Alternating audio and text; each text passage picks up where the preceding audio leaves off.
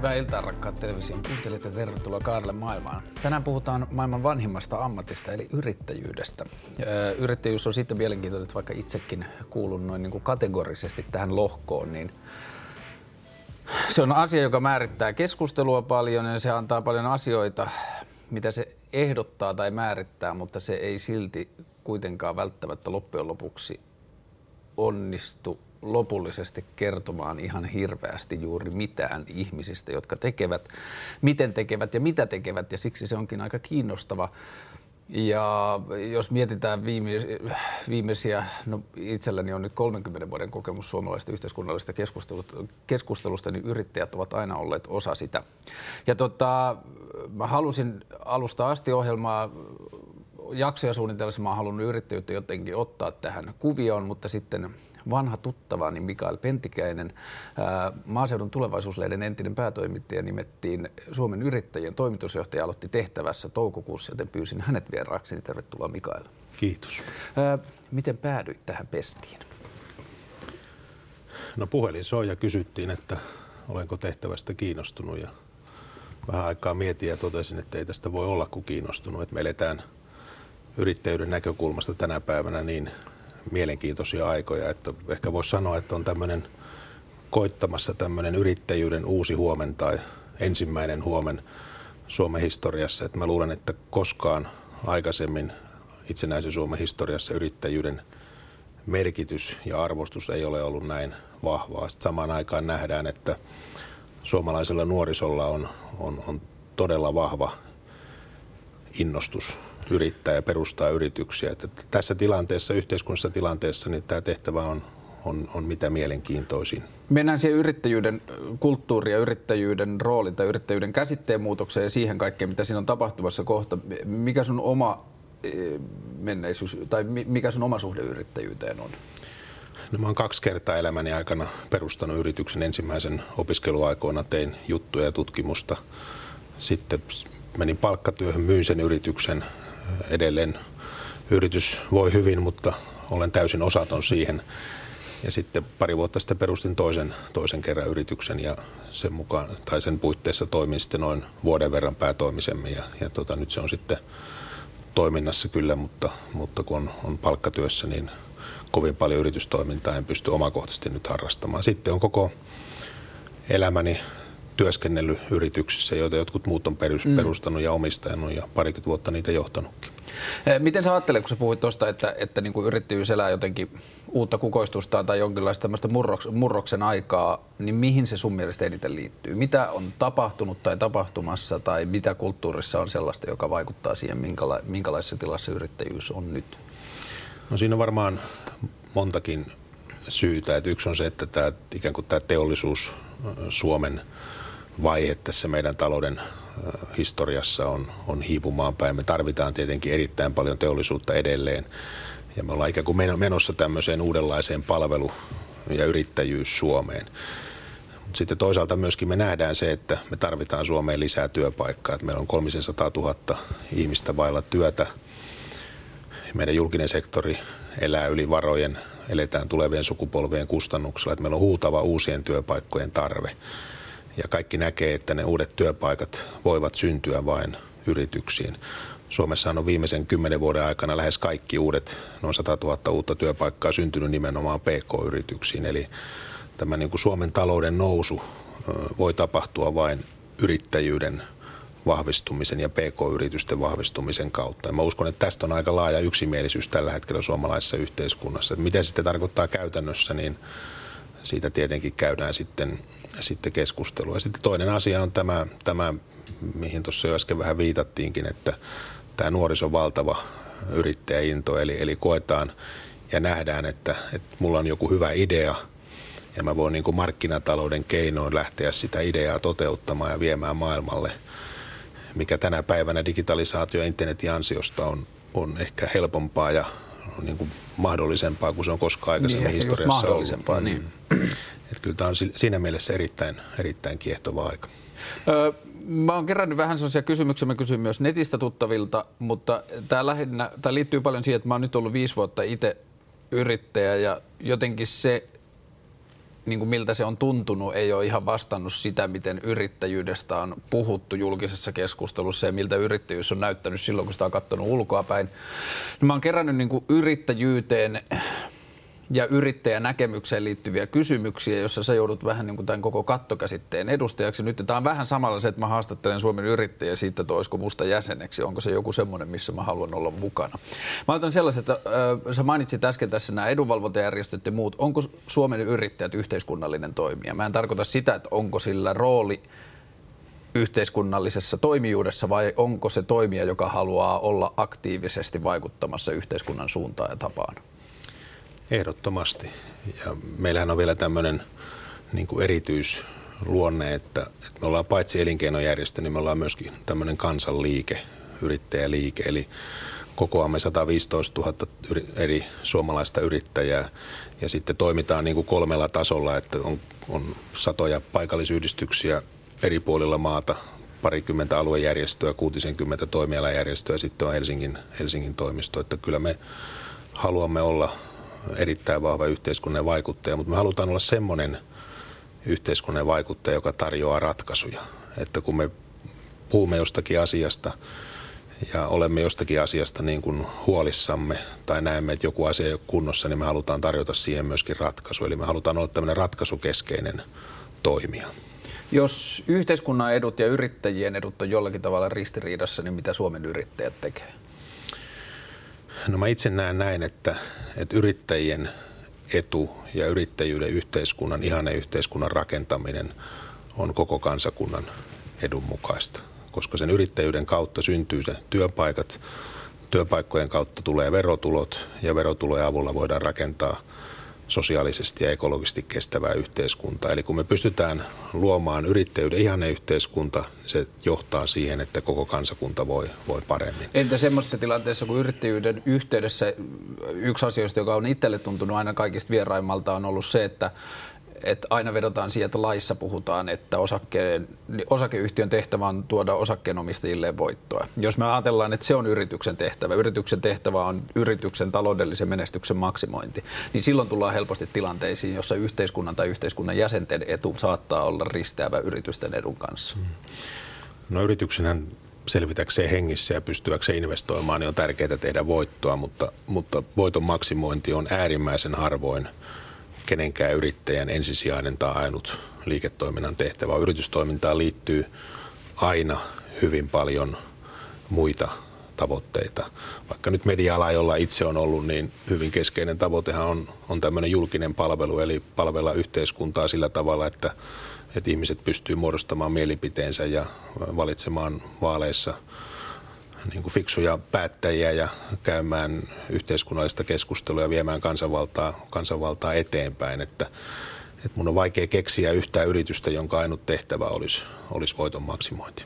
Munkin, munkin on ehkä hankala keksiä yrityksiä, mutta mun on helppo löytää yrittäjäpuhetta, jossa asiat, niin kuin, että puhutaan niin kuin talousoikeistolaisesta yrittäjäpuheesta, jonkinlaista kauppismeiningistä – pankkirimaailmasta on silti paljon yhteiskunnassa keskustelua, jossa yritysten toiminnan niin kuin mittariksi, tai että jos puhutaan yhteiskunnallisessa keskustelussa esiintyvistä yrityksistä, niin on paljon yrityksiä, joita niin kuin hehkutetaan menestysyrityksinä tai hienoina tai esimerkillisinä yrityksinä ja ainoa mittari, jolla ne oikeastaan on sitä, on taloudelliset mittarit. Mm, mm.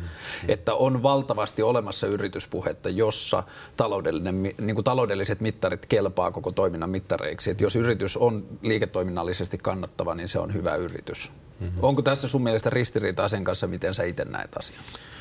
No tietysti yrityksiä paljon verrataan sen mukaan, että miten ne tekee tulosta, kuinka paljon ne työllistää, miten pääomaa tuottaa, tuottaa. mutta kyllä yritystoiminnalla on, on paljon muitakin tehtäviä. Mä itse olen puhunut tämmöisestä niin yhteiskunnan ja yritysten uudesta liitosta, joka meidän täytyy kyetä rakentamaan.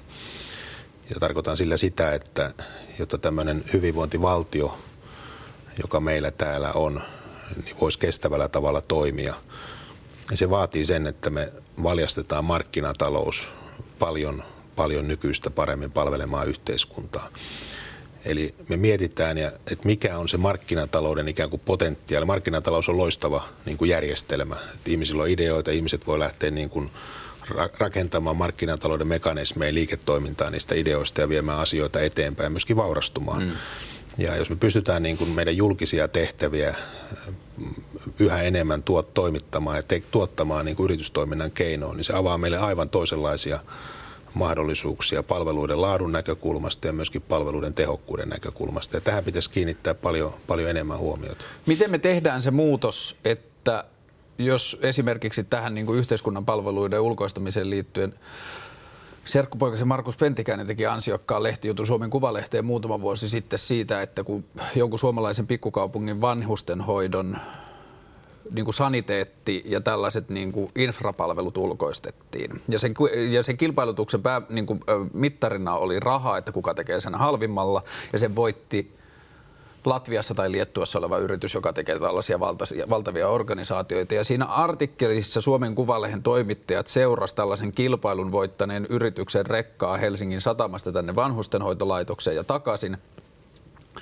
ja niin kuin pureutui siihen prosessiin. Ja sieltä löytyi tällaisia rakenteita, että kun se kilpailutus oli jouduttu tekemään raha edellä, niin se oli jouduttu kilpailuttamaan niin luille se, se hinta, että laatua ei pystytty tarkkailemaan niin kuin sen riittävällä tasolla. Ja sitten sen, niin sen kilpailutuksen niin kuin rahavetoisuuden niin kuin tietyllä tavalla sen niin kuin inhorealistinen loppu niin kuin jotenkin johdannainen oli se, että sieltä vanhusten, niin kuin vanhusten kodin asiakkaiden sängystä löytyi niin kuin loppuvaiheessa lakanoita, jossa oli edellisen asiakkaan jättä tuotteet. Ja, ja niin, niin kuin tämä oli se jotenkin se hinta siitä, että kun asioita kilpailutettiin rahalla ja niin kauan kuin yrityksiä ja yritystoimintaa mitataan rahalle, niin tämä on se juttu. Mm. Ja jos mietitään esimerkiksi sitä, että kun Supercell tuli ja Supercell ilmoitti tietyllä lailla erilaisen kantansa verotukseen ja siihen, mikä on heidän roolinsa yhteiskunnassa, niin se nousi niin valtavaksi uutiseksi, että se mielestäni on selkeä esimerkki siitä, että yrit, yritysten ja yrittäjien rooli yhteiskunnassa ei ole ollut niin yhteiskunnallinen kuin mitä nyt on ehkä kysyntää ja mistä nyt on merkkejä? No, tämä on erittäin olennainen ja tärkeä kysymys, että jos millä tavalla niin julkiset hankinnat kilpailutetaan, mitkä on ne julkisten hankintojen... Ei mennä liian syvälle. Ei mennä liian syvälle, mutta mitkä on ne kriteerit, että jos sä haet vaan sitä niin kuin viimeistä tehokkuutta ja painotat vaan sitä euroa, niin lopputulos voi olla tämä. Mutta sun pitää pystyä niin kuin rakentamaan semmoinen, semmoinen järjestelmä, että sitä kilpailussa voi pärjätä myöskin siinä lähellä olevaa ei välttämättä niin kuin samanlaiseen tehokkuuteen, tuo teho, teolliseen tehokkuuteen mm. kykenevä toimija, vaan, vaan tota, semmoinen, joka, joka inhimillisesti hoitaa ne asiat. Et sen takia siihen julkisten hankintojen kilpailuttamiseen, julkisten hankintojen tekemiseen pitää erittäin paljon kiinnittää huomiota. Vielä tämän keskustelun pohjalta, jos yrittäjien ja yhteiskunnan edut on ristiriidassa, niin kumman etua Suomen yrittäjät ajaa? Mun on vaikea keksiä, että miten ne voi olla ristiriidassa. Jos vaikka yrityksen etu on se, että sen ö, vuosituotto on mahdollisimman korkea, niin saattaa ajaa asioihin, joissa työntekijöiden oikeudet laskee tavoilla, jotka aiheuttaa henkilökohtaista kärsimystä. No joskus yksittäisen yrityksen ja yhteiskunnan kokonaisedut voi olla ristiriidassa ja kyllä silloin pitää yhteiskunnan kokonaisedun edun Tämä vastaa kysymykseen. Jos mulla on se käsitys ollut aikaisemmin Suomen yrittäjistä, että Suomen yrittäjät on se toimija, joka nillittää veroista, nillittää siitä, että yrittäminen on hankalaa, ja kiukuttelee kuin pikkulapsi asioista, miten yrittäjien elämää vaikeutetaan Suomessa? Kuva on väärä. Tekisi meille on totaalisen väärä, että, että kyllä me ollaan huolissaan siitä, että verotaakka on, on korkea ja halutaan, että, että meillä olisi alhaisempi verotus. Ja me halutaan sitä sen takia, että, että se vero tulee aina niin kuin viime kädessä yritysten ja, ja työntekijöiden maksettavaksi. Ja, ja tota, pärjätään Suomessa paremmin, jos me voidaan niin kuin hallitusti ajaa meidän vero, veroastetta alas. Mutta muuten niin, niin tota, Suomessahan ei ole mitenkään erityisen vaikeata perustaa yritystä. Meillä on aika hyvä ja helppokin lähteä yrittäjäksi, mutta sitten on tietysti aloja joilla sitten, ja alueita, joilla se kilpailu ei toimi niin hyvin kuin, kuin sen pitäisi toimia. Viittasin tähän työmarkkinaan maailmaan esimerkiksi, jossa pitäisi, pitäisi saada lisää, lisää tämmöistä niin kuin reilua, reilua kilpailua. Ja sitten on hyvin kiinnostavaa tällä hetkellä se, että syntyy aika paljon tämmöistä jännittävää yritystoimintaa tähän niin kuin julkisen ja yksityisen rajapintaan. Mm. Oli vähän aikaa sitten tilaisuudessa, jossa lanseerattiin tämä palkkaus.fi, joka on tämmöinen digitaalinen palvelu, joka helpottanut aikaisemmin kuluttajia palkkaa tai kansalaisia palkkaamaan yksityisiä ihmisiä niin kuin töihin ja nyt sen on rakennettu helpottamaan yrityksiä palkkaamaan ja ikään kuin hoitamaan näitä palkkaamiseen liittyviä velvoitteita on paljon muitakin tämmöisiä digitaalisia palveluita, jotka on syntynyt nimenomaan siihen niin kuin julkisen ja yksityisen rajapintaan helpottamaan sitä, sitä yritystoimintaa. Eikö tällaiset palkkaus.fi ja ukko.fi ja muut tällaiset, tämän kaltaiset toimet, niin eikö nämä pitäisi olla verottajan palveluita? Että onko se sun mielestä hyvä esimerkki markkinataloudesta, että tällaisessa tilanteessa niin väliin tulee yritys, joka ottaa sitten rahaa että ihmiset tekevät keskenään töitä? No äsken sanoin, että peräänkuulutin tämmöistä niin uutta liittoa mm. julkisen ja yksityisen sektorin väliin, niin nämä on minusta erittäin hyviä esimerkkejä tästä uudesta liitosta. Eli kaikki semmoiset asiat, joita yritystoiminnan kautta voidaan niin kuin kehittää mm. julkista toimintaa ja vaikka julkisia palveluita, niin kaikki on mun mielestä kotiin päin. Jossain vaiheessa mun mielestä pitää vain tutkia sitä, että miten niitä voidaan sitten niin kuin ottaa osaksi sitä julkishallintoa. Ja miten se... julkinen hallinto pystyy, pystyy hyödyntämään. Mm. Että kyllähän innovaatiotoiminta ja tämmöinen uuden kehittyminen ja uuden syntyminen, niin kyllä se pääasiassa se hyvin pitkälti tapahtuu yksityisessä yritystoiminnassa markkinatalousmekanismien kautta. Ja siksi mä pidän markkinataloudesta, että siinä on se insentiivi keksiä niitä uusia Juuri asioita näin. ja sitten, että siitä palkitaan. Mutta että, niin kuin, että jotenkin... sieltä ne sitten tulee julkisen sektorinkin niin, että tämä, on, että tämä on ehkä sitten se vastuu, joka pitää siirtää julkiselle sektorille, että siellä ollaan kärppänä sitten ottamassa niitä omaan toimintaan, kun hyviä käytäntöjä löydetään. Juuri kuinka vahvasti Suomen yrittäjät uskoo vapaisiin markkinoihin? Korjaako yritykset esimerkiksi omatoimisesti vaikkapa ilmastonmuutokseen liittyvää kehitystä? No kyllä me uskotaan markkinatalouteen. Tietenkin, tietenkin se on niin kuin yritystoiminnan perusta ja lähtökohta, mutta sitten on asioita tyyliin tämä ilmastonmuutos, jossa tarvitaan myöskin julkista, julkista ohjausta. Että, että kyllä tämmöinen niin kuin globaali ilmastopolitiikka on, on tärkeä asia. Miten vapaa markkinatalous muuten, onko se jonkinlainen keihäänkärki, mitä te ajatte? No kyllä tai se onko on... se sanapari, jota te käytätte? No kyllä mä havainnut, että se jonkun verran esiintyy, että kyllä me uskotaan tämmöiseen niin kuin reiluun, reiluun kilpauteen ja kilpailuun ja halutaan, että markkinatalous voi, voi Suomessa mahdollisimman hyvin toimia. Mutta on joitakin, jo, jo, joitakin asioita, joissa yhteiskuntaa tarvitaan tukemaan sitä. No kyllä, me tarvitaan tietysti se, että on terve markkinatalous, ei tarkoita sitä, että ei, ole, ei, yhte, ei niin kuin ole lainsäädäntöä tai ei ole yhteistä säätelyä. Ja tietysti sitten julkisen vallan pitää arvioida, että missä sitä säätelyä tarvitaan, mutta, mutta kyllä meidän pitäisi antaa enemmän markkinataloudelle mahdollisuuksia. Öö, onko konkurssi vakava asia? No yritystoiminta, sana yritys on sillä tavalla hieno sana, että se, se on niin kuin yrittämistä. Se, se, se ei tarkoita aina onnistumista ja, ja tota, joskus se yritys epäonnistuu. Ja, ja se yrityksen epäonnistuminen niin on hyvin usein erittäin suuri oppimiskokemus. Ja, ja tota, semmoinen yrittäjä, joka on kerran epäonnistunut, niin todennäköisesti seuraavalla kerralla onnistuu paljon paremmin. Ja, ja sen takia mun mielestä konkurssi ei ole häpeä. Ja meidän pitää toimia niin, että se yrittäjä, joka sen konkurssin tekee, että hänellä on sitten mahdollisimman hyvä, hyvä mahdollisuus yrittää uudelleen. Se on yksi asia, jossa itse yrittäjänä toivon Suomen yrittäjiltä ponnistuksia sen eteen, että konkurssiin liittyvää stigmaa ja sitä kulttuuria saadaan muutettua. Että se keskustelukulttuuri sen ympärillä. Musta tuntuu, että se jäi ehkä joskus tai tuntuu, että siitä ei ole ihan hirveästi puhuttu, mutta että silloin kun oli 90-luvun alun konkurssiaalto, niin siitä itse konkurssiperheen lapsena niin jotenkin näkee sen, että siitä jäi aika semmoinen vahva harmaa verho kyllä, päälle. Kyllä. Ja se on kyllä asia, jossa toivoisi, että niin Tämä on semmoinen niin kuin kulttuuri, kulttuurikysymys. Niin. Että, ja, ja mä luulen, että se liittyy aika paljon ylipäänsäkin tämmöiseen suhtautumiseen, epäonnistumiseen, että meidän pitäisi mainitsit tässä tämän Supercellin esimerkin, että jostakin luin, että heillä on sellainen kulttuuri, että kun epäonnistutaan, niin järjestetään juhlat, mm. Koska jokainen epäonnistuminen on loistava mahdollisuus oppia uutta. Ja meidän pitäisi pystyä paljon paljon enemmän rakentamaan Suomeen tämmöistä kulttuuria, että me sallimme itsellemme myöskin sen, että menee joskus pieleen. Ja sitten uskalletaan ottaa sitä pieleen menosta kaikki se pedagoginen hyöty ja osaaminen, oppiminen, mikä, mikä siitä on otettavissa. Tämä on se, kun mainitsit tuon kulttuurin, niin se on ehkä se, mitä itse toivoisin, että tällainen Suomen yrittäjien kaltainen toimija tekisi, että se osallistuu aktiivisesti siihen niin kuin kulttuuriin liittyvään keskusteluun. Mitä on olla yrittäjä, miksi alkaa yrittäjäksi, mitä siihen liittyy, mitä on konkurssi tai epäonnistuminen ja se, että, niin kuin, että Suomen yrittäjät avaisi sitä keskustelua vähän niin kuin sellaisena kollektiivisena keskusteluympäristönä siitä, että mitä se tekeminen on. Ehdottomasti. Miten Suomen yrittäjät suhtautuu perustuloon?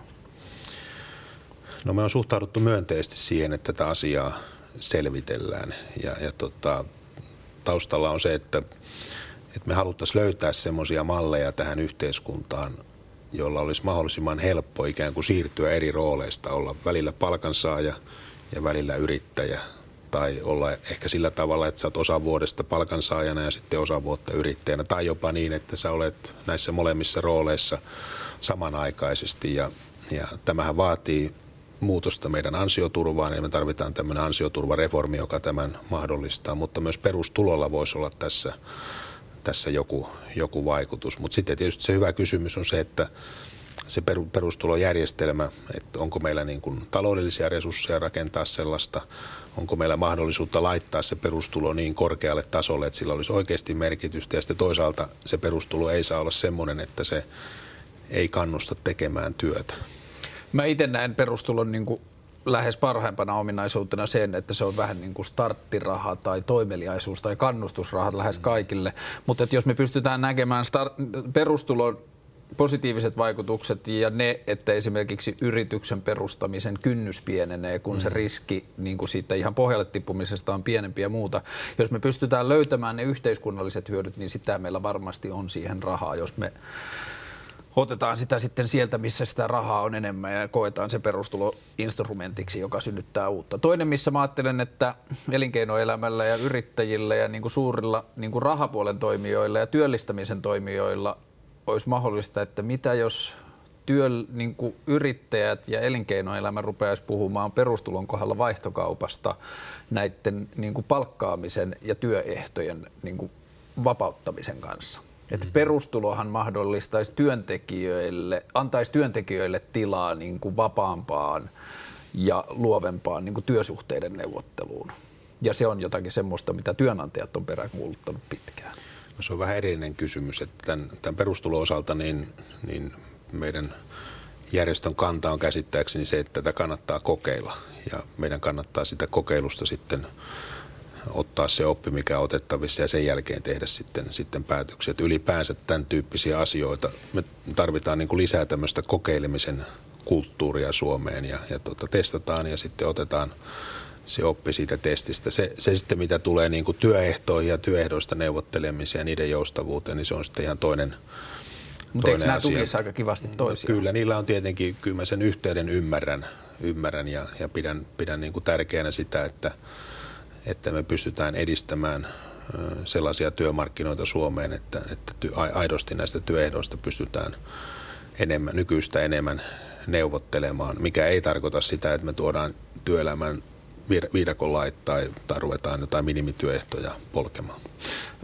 Se tuntuu vähän hassulta, että kun puhutaan niin työn tai palkkaamisen helpottamisesta, niin nyt viime aikoina, kun sitä on käyty yhteiskunnallisella tasolla, niin sitä on, tuntuu, että niitä ehdotuksia on tehty lähes jatkuvasti niin kuin palkattavien eh, niin kuin ehtoja huonontavalla. Eikö yhteiskunta esimerkiksi voisi tulla, me puhuttiin tuossa aikaisemmin kahvilla esimerkiksi palkkaamisen sivukuluista, eikö se voisi olla jotain sellaista, missä yhteiskunta tulisi vastaan, että pienten yritysten ja alkuvaiheen työllistämisten yhteydessä yhteiskunta tulisi vastaan näiden sivukulujen kohdalla?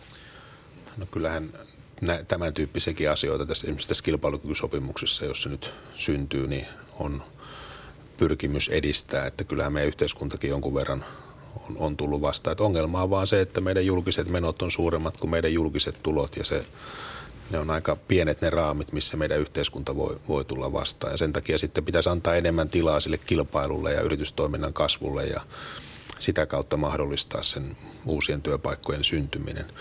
Nythän arvioitu, että tämä kilpailukykysopimus loisi Suomeen 35 000 uutta työpaikkaa. Me on itse arvioitu noiden BK-yritysbarometrien kautta, että jos tätä työpaikkasopimista, eli sitä, että ihmiset siellä yrityksissä, työpaikoilla, työntekijä ja yrittäjä voisi työehdoista enemmän sopia, niin se voisi tuoda 60 000 uutta työpaikkaa Suomeen.